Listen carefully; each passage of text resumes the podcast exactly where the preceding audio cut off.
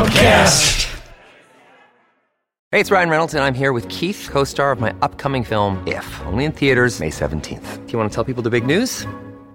All right, I'll do it. Sign up now and you'll get unlimited for $15 a month in six months of Paramount Plus Essential Plan on us. Mintmobile.com slash switch. Upfront payment of $45 equivalent to $15 per month. Unlimited over 40 gigabytes per month. Face lower speeds. Videos at 480p. Active Mint customers by 531.24 get six months of Paramount Plus Essential Plan. Auto renews after six months. Offer ends May 31st, 2024. Separate Paramount Plus registration required. Terms and conditions apply if rated PG. Mom deserves the best, and there's no better place to shop for Mother's Day than Whole Foods Market. They're your destination for unbeatable savings, from premium gifts to show-stopping flowers and irresistible desserts. Start by saving 33% with Prime on all body care and candles. Then get a 15-stem bunch of tulips for just $9.99 each with Prime. Round out Mom's menu with festive rosé, irresistible berry chantilly cake, and more special treats. Come celebrate Mother's Day at Whole Foods Market. We all have this electromagnetic field that that makes us us.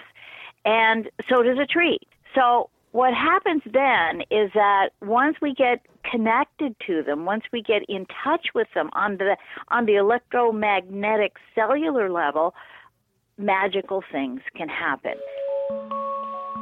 Welcome to the Liberated Healer podcast, where we touch on a variety of topics in the world of spirituality, energetic healing, and everything in between and beyond.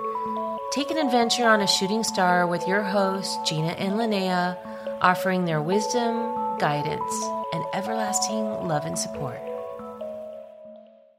Hello, my name is Gina Cavalier, and this is the Liberated Healer. Hey, everybody. I'm Linnea Hodson, the other host of The Liberated Healer. And today we have a returning guest, and I said, yes, returning guest, Dr. Kac Young. Hello, Kac Young. Hello, and I love I love when Linnea said, "Hey," I love that. well, we so had, good. we had you on before, and you've done, I think you said, fourteen different publications on all kinds of various books, correct? 26. Oh, I'm sorry, I said 14. I meant 26. Holy. you know, So uh, I think yeah, I think you know a thing or two about what you're saying. Um, she's a PhD in natural health, a ND in naturopathy, and a DCH in clinical hypnotherapy. She has written, oh, there it is, 25 actual books, and now 26 with this coming out book, Magical Trees. Thank you. The trees, thank you're you. welcome. Yeah, magical trees. They're ve- it's very exciting. Uh, this subject. So, what kind of led you to writing this book in particular? Well, the fun part is my editor and publisher, uh, Brenda Knight of Mango Publications. Uh, when I finished my book on fairies, living the fairy life, uh, we said, well, this was really fun working together. I said, well, what do you want next, Brenda? And she said, well, I'd like a book on magical trees. I said, you do?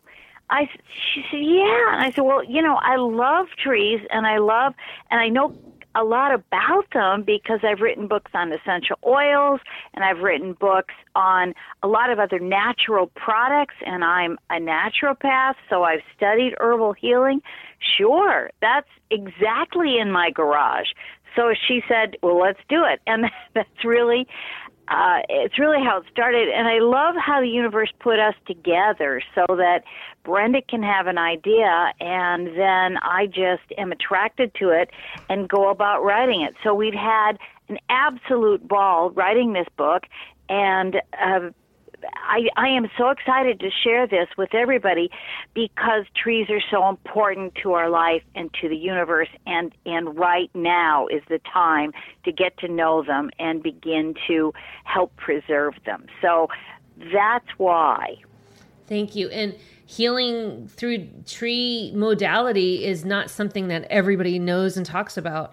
And they were probably the first healing modality around us. So, you know, it's oh, important yeah. that we kind of get into it. So, go ahead and jump into what is some of your favorite parts about the trees that you want to explain to people for a good foundation. Well, yeah, I mean, first of all, what makes a tree magical? Are all trees magical? Is it just some? Uh, well, yes. I mean, sure. Yes and no. Trees give us, I mean, if you think back, trees have been here longer than we have. So, what do they give us? The first thing they probably gave to mankind or, or humankind was shade and shelter.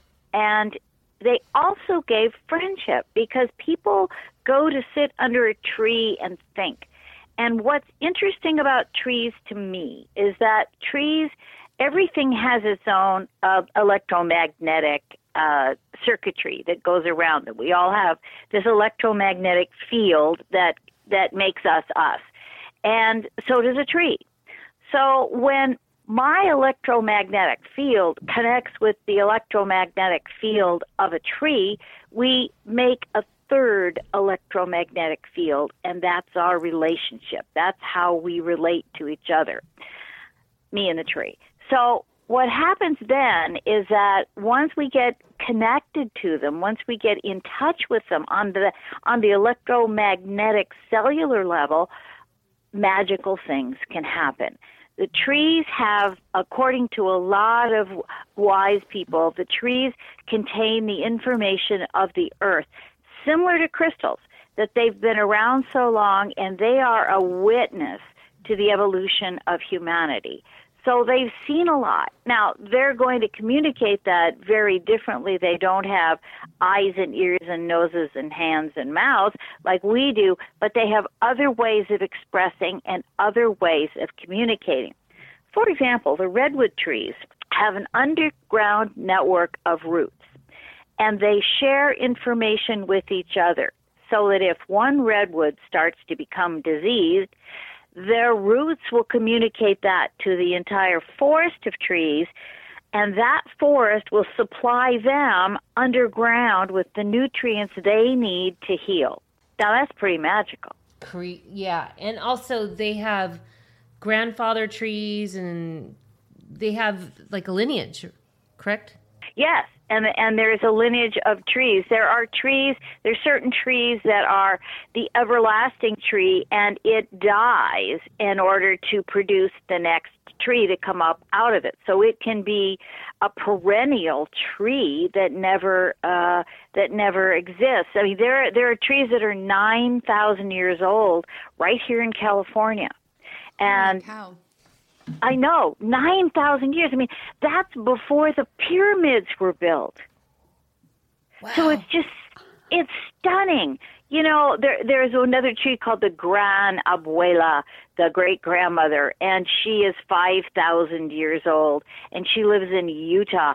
There's just trees everywhere that we can miss if we don't get into them and understand them. I there are there are I listed the 10 oldest trees in the world, and I also list in my book, um, I think the 10 uh, most precious trees, uh, the 10 rarest trees as well. I was looking for the word there. Um, so that you can actually make uh, an entire plan to go visit all these ancient trees if you want to and really get to know them. I love it. Just set, start a tour where you go and visit all of these magical trees throughout the world.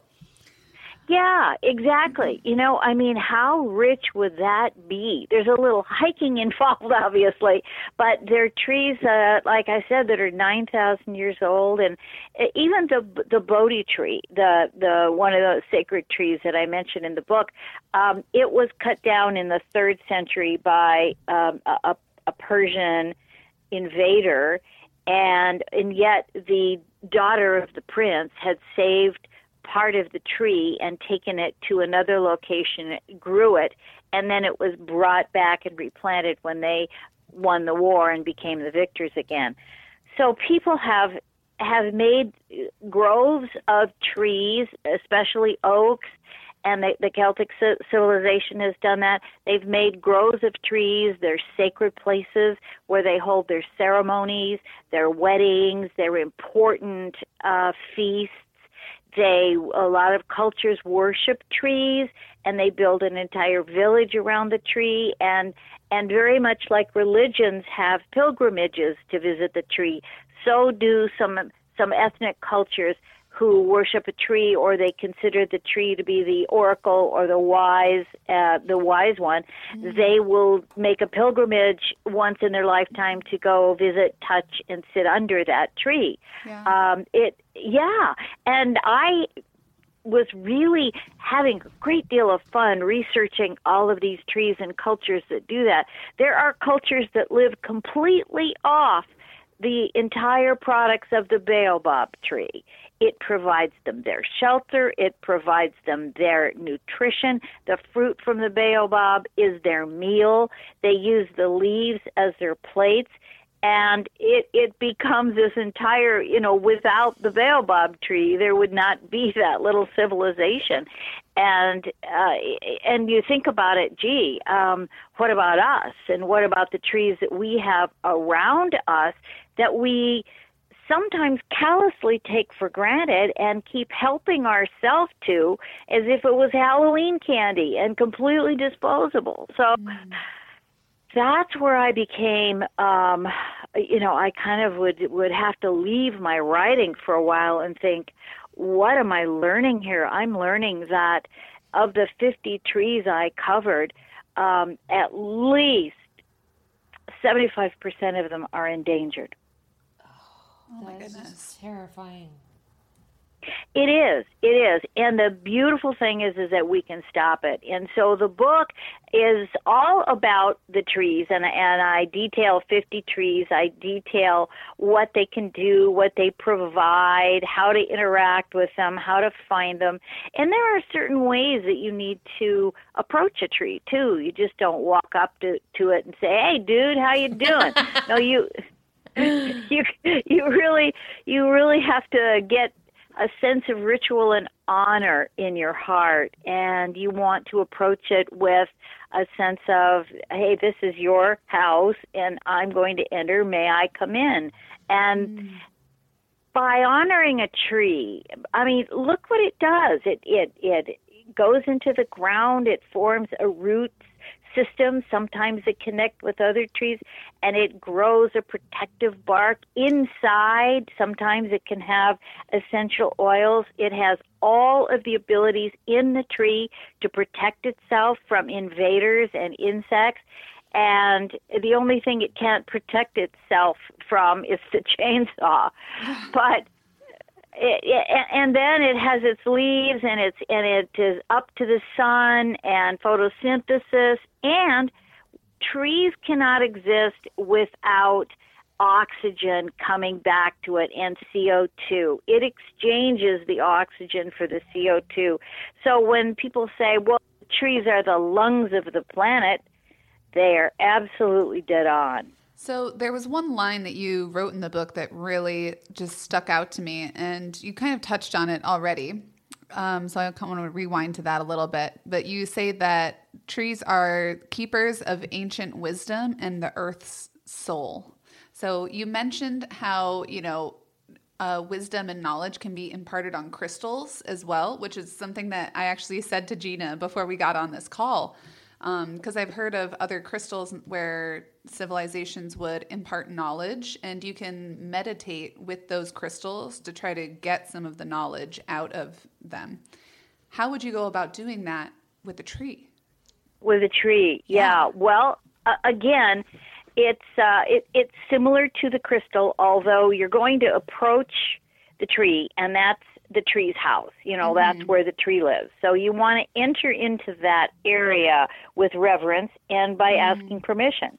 Um, so you you would approach the tree and you would set up a connection with the tree. Number mm-hmm. one, and then you you want to converse with it. it, it sometimes the tree has needs too, and we'll, we can talk about that at the end. But if you connect with the tree and your your idea or your goal is to exchange information, you might want to just sit and meditate with the tree. Listening to trees is an art, it, and it's very very um, uh, dense in experience. Mm-hmm. If you just communicate with the tree at a very quiet and sacred level you want to approach a tree and you want to engage all five senses. First of all, you take a little sniff of the tree and you get a sense of what it smells like and all parts of it. You know the the needles if it's a fir will smell differently than the bark for example and and the pine cones. So you want to take a time and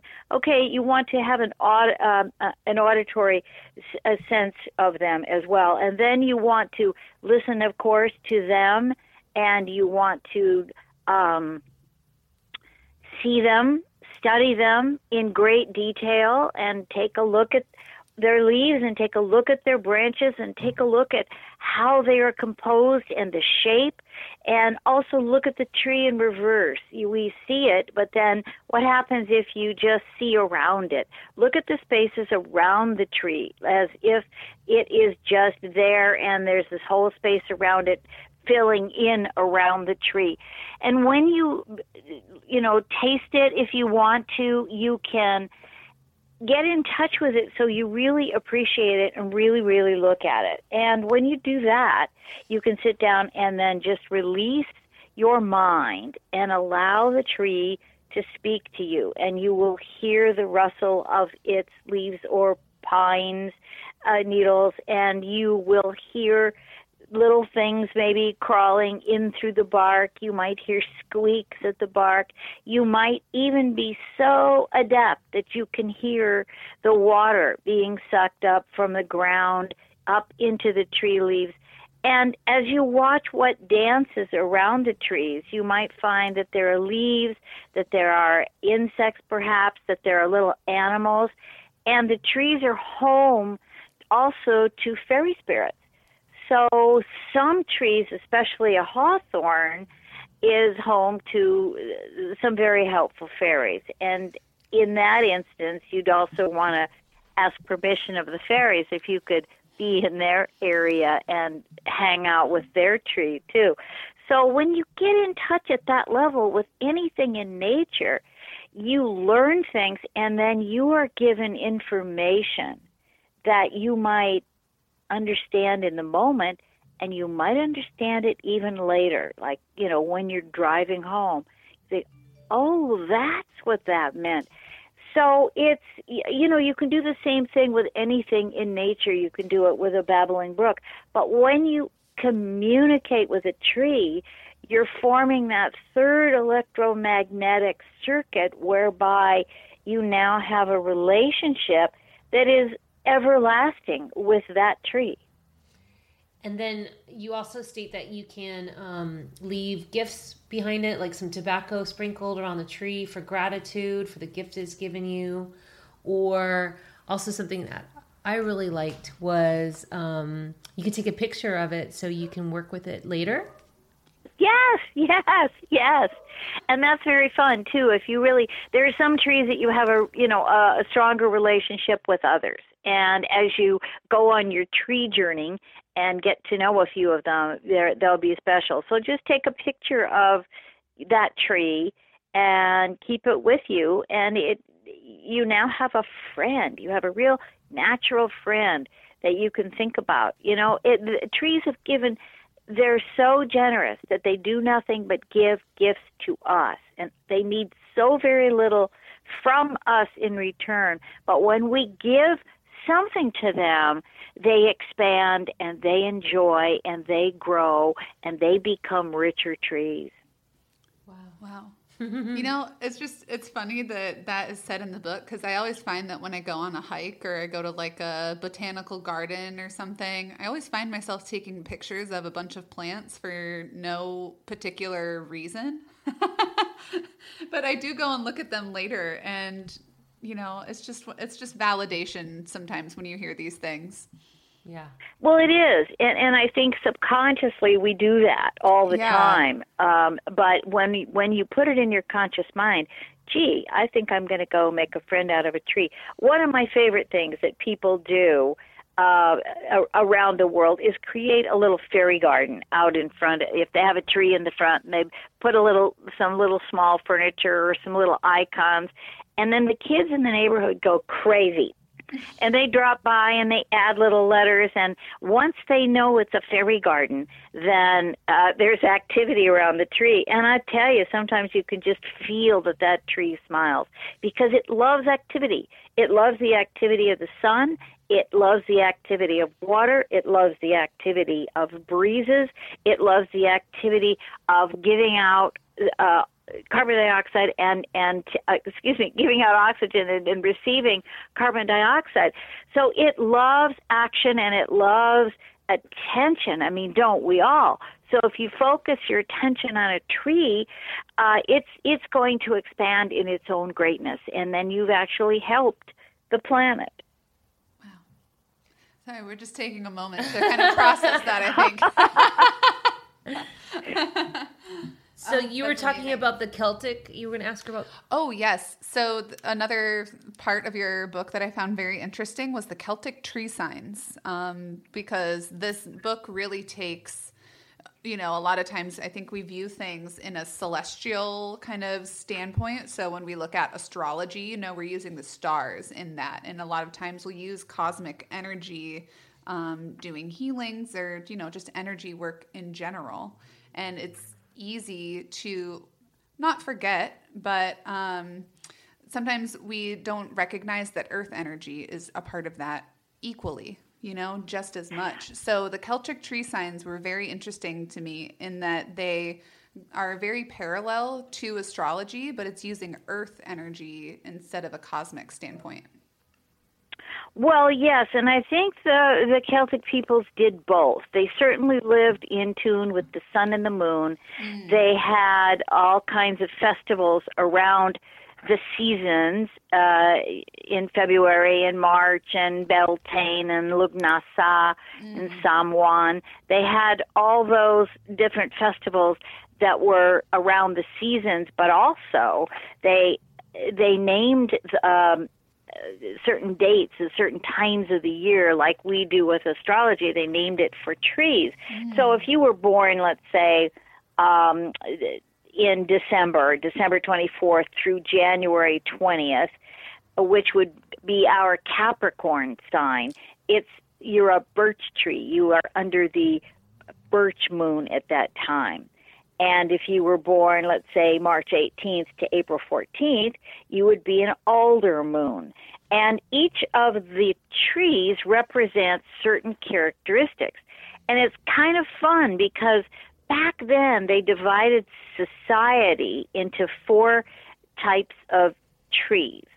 And if you were born under a certain tree in that heading, you were destined for whatever they said that class represented. So if you were born in a certain sign, then you were going to be a carpenter. Another certain sign, you were going to be a farmer. And people rarely um, went out of their class in that sense. It wasn't like the caste system in in India, but it was uh, an easy way to say, okay, here are the farmers, here are the here are the plows people here, and and that's that's kind of how they worked, but all very very in tune with the moon cycles mm-hmm. and with the seasons. Mm-hmm.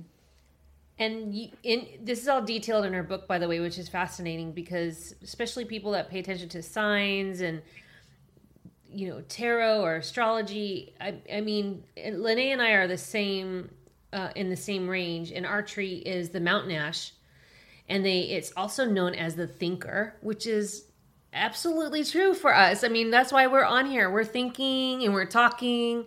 You know their personalities are visionary keen mind or creative uh, thought of as aloof yet burning inside with passion ability to transform highly influential in a quiet manner, which we're talking about January 21st through February 17th. So, you know, typically the Aquarius. Yeah, but you season. can go through the yeah. book and find your sign, but we have a tree associated with our astrology, which I think is fascinating. I know, but the book also goes even more in depth rather than just the tree sign, and it also gives um, it ties in essential oils and crystals that are also associated with that, and chakras and animal sign, which is yeah, cat, like this cat. is in depth. Oh, I know. I like that we're the cat. By the way, I'm definitely I resonate with that.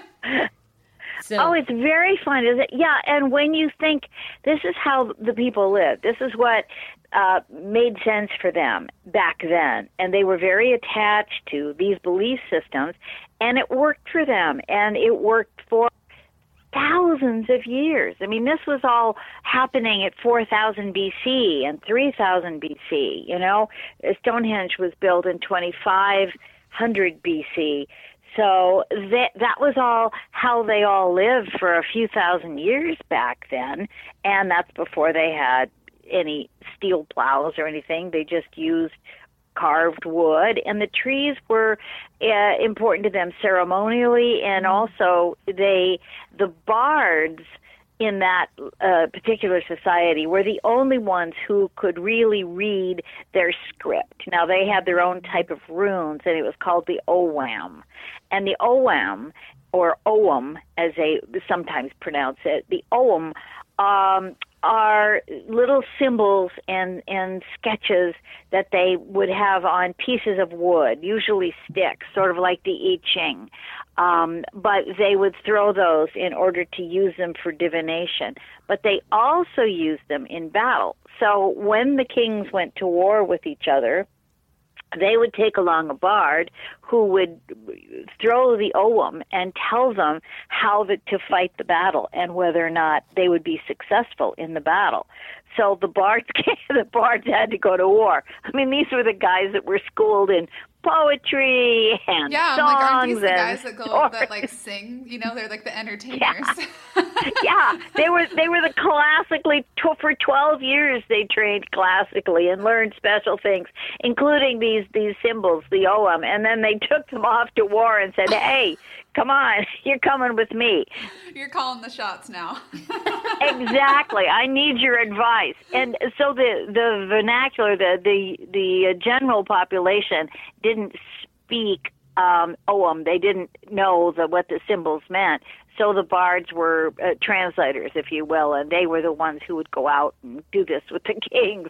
So yeah the, i think it was kind of like a a double edged sword. You could study for all these years and then you would think well i've got a kind of a nice life here in the court but no no no. Then they'd whisk you right off to war and there you'd be. Oh my Wow. gosh.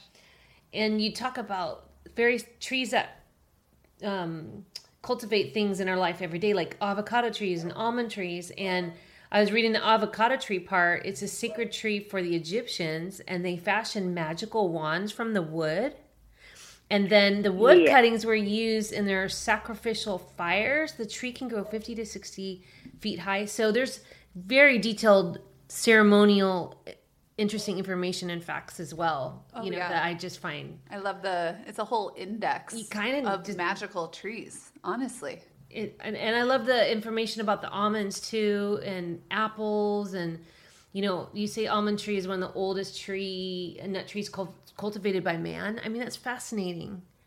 You know, It is, and and each tree has a different history and a different cultivar and a different uh, and and different purpose. And some, like you said, were religious in in their in their uh, purpose, and some were medicinal and for healing, and some were not. You know, and some, I mean, uh, some trees give off things that are useful um, for human beings that can be made into medicines, for example, that we standardly do. Um, the bark of the willow, for example, has salicylic acid in it, which is our aspirin.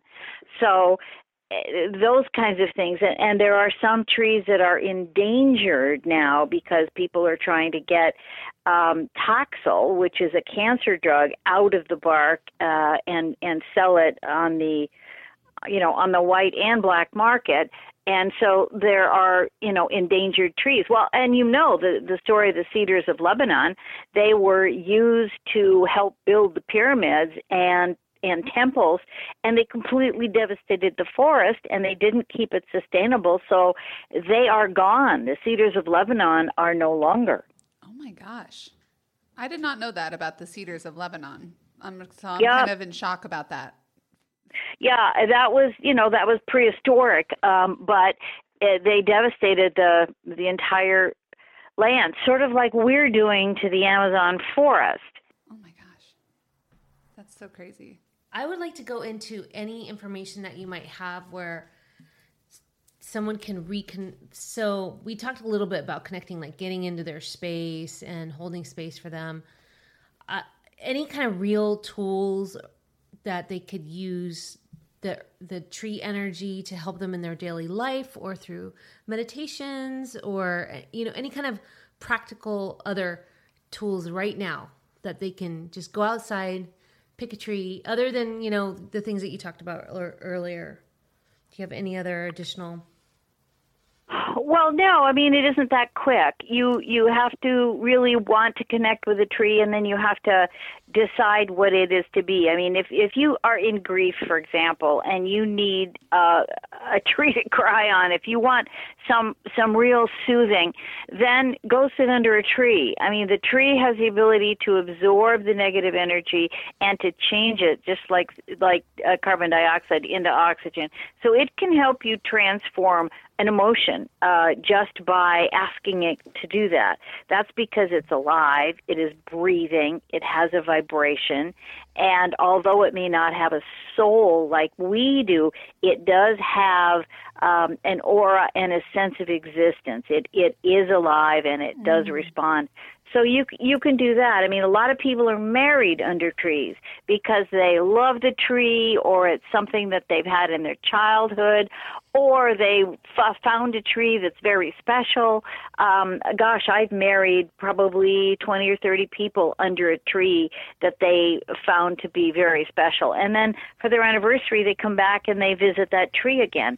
Uh, it depends on how and what you want to connect with. You can use a tree, you can use the medicine of the tree that you can use uh, for, uh, you know, to, to cook things with. You can you can use the sustenance for yourself. I like how you use the term transfer, uh, transform an emotion. Yeah. Like grief, that, that really resonated with me because, yeah, you can, you know, you're going through emotion is just a part of what we're all a part of mm-hmm. and what we're all working through and they come up we have so many things to our research other than prescription drugs oh, or yeah.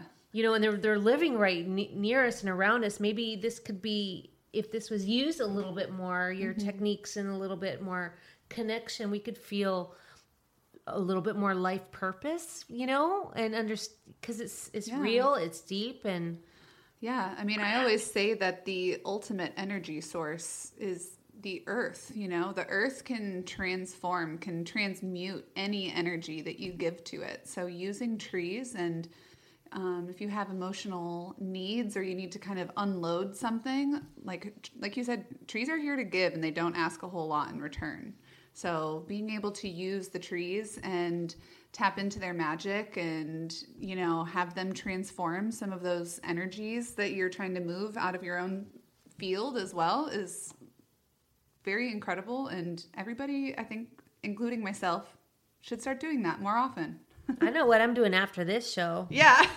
Go hug my tree. I got I I have a sycamore in the front and I have two oaks on the property and we need to get you a, we need to make a fairy house. Yeah. But you know what? When we moved in, um, it, I think all the trees were suffering. I, I think the people did were, were being really um, cautious about uh, water and about how much it costs out here, mm. and so they were all super, super, super dry, and almost all of them were dying. So, first thing we did was just try to get every all of them healthy and stuff. But you know, I I love to just sh- share and send all the trees some healthy love and hopefully it just rains on them a little bit more out here in Los Angeles. Yeah, seriously. yes, that that's you know that's one of the issues. With, but you know it, it it's pouring rain on the East Coast.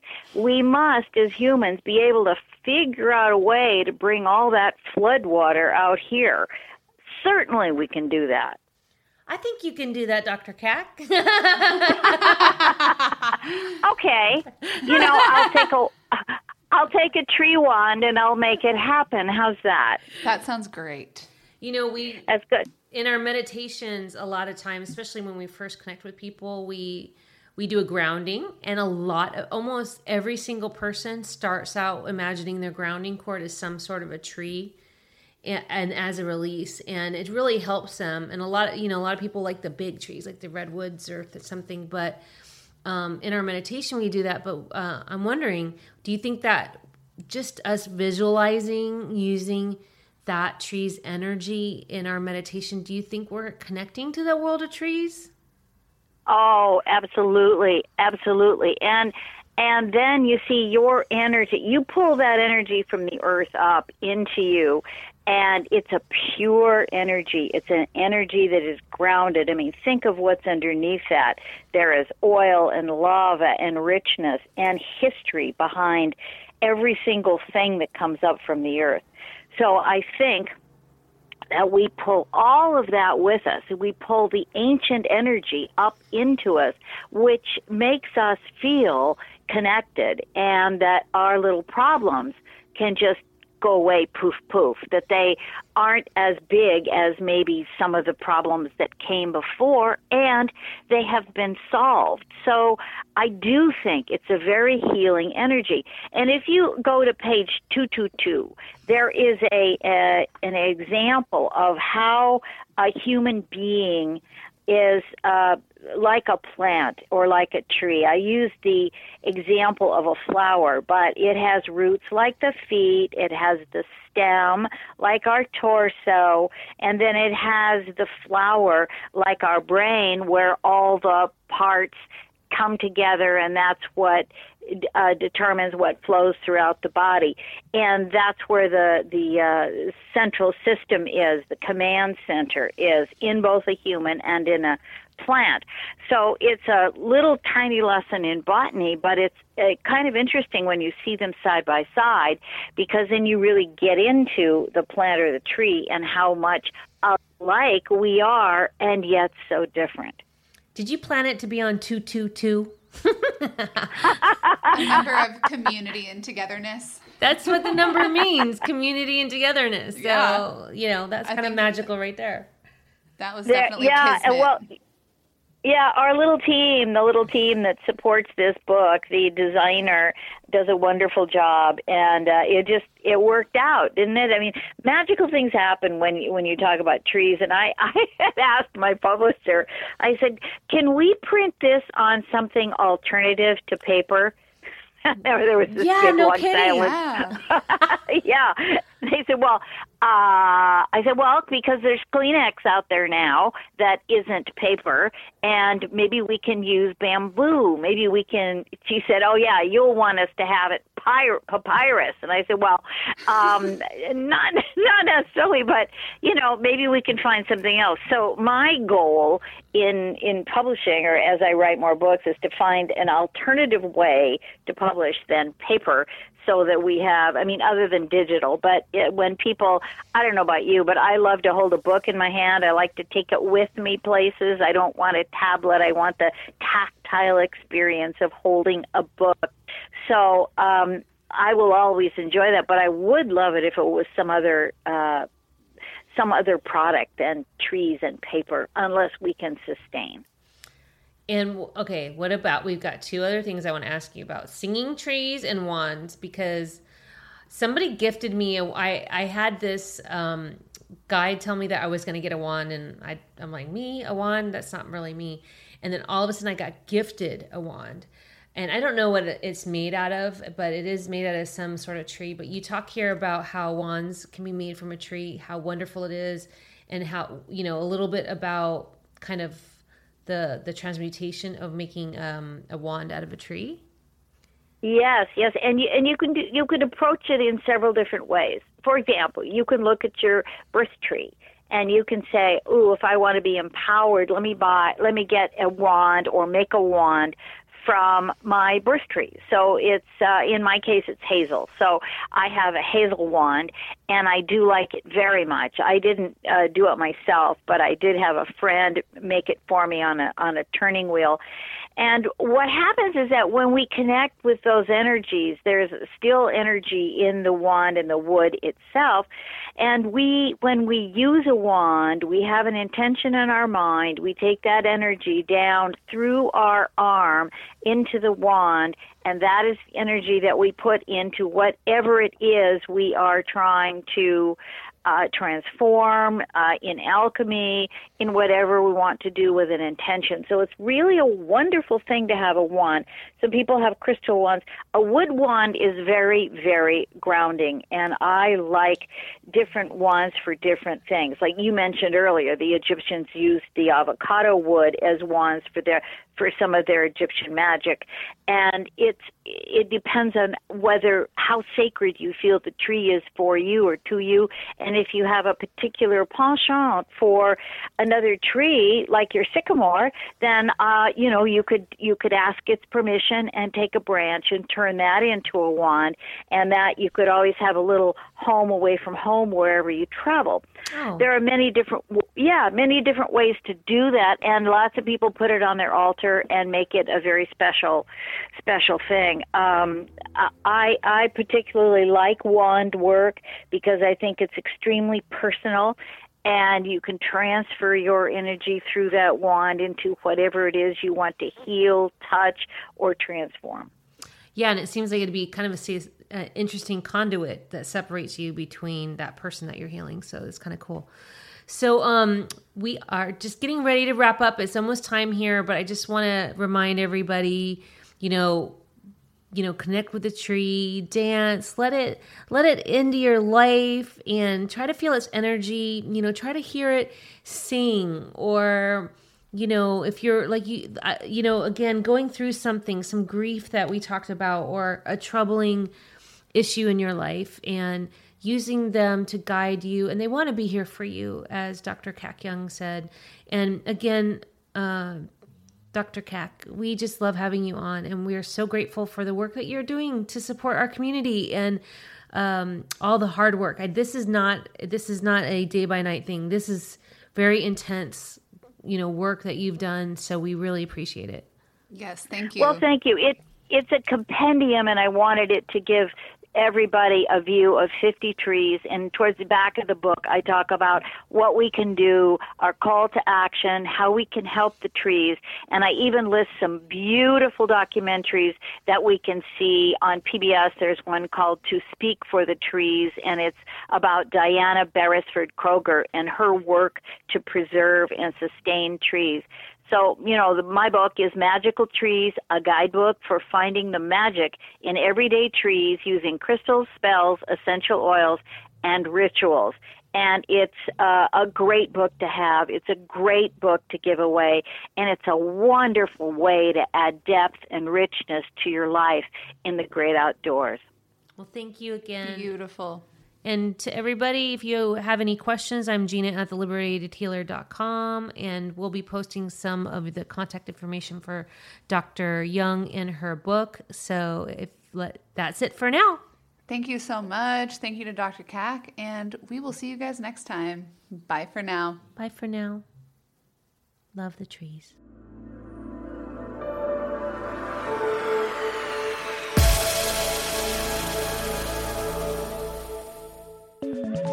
If you enjoyed this episode, you can find us online at theliberatedhealer.com, on Instagram at Liberated Healer Podcast, or on Facebook at The Liberated Healer.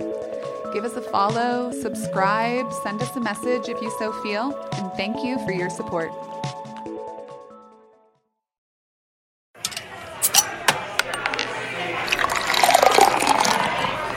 Podcast.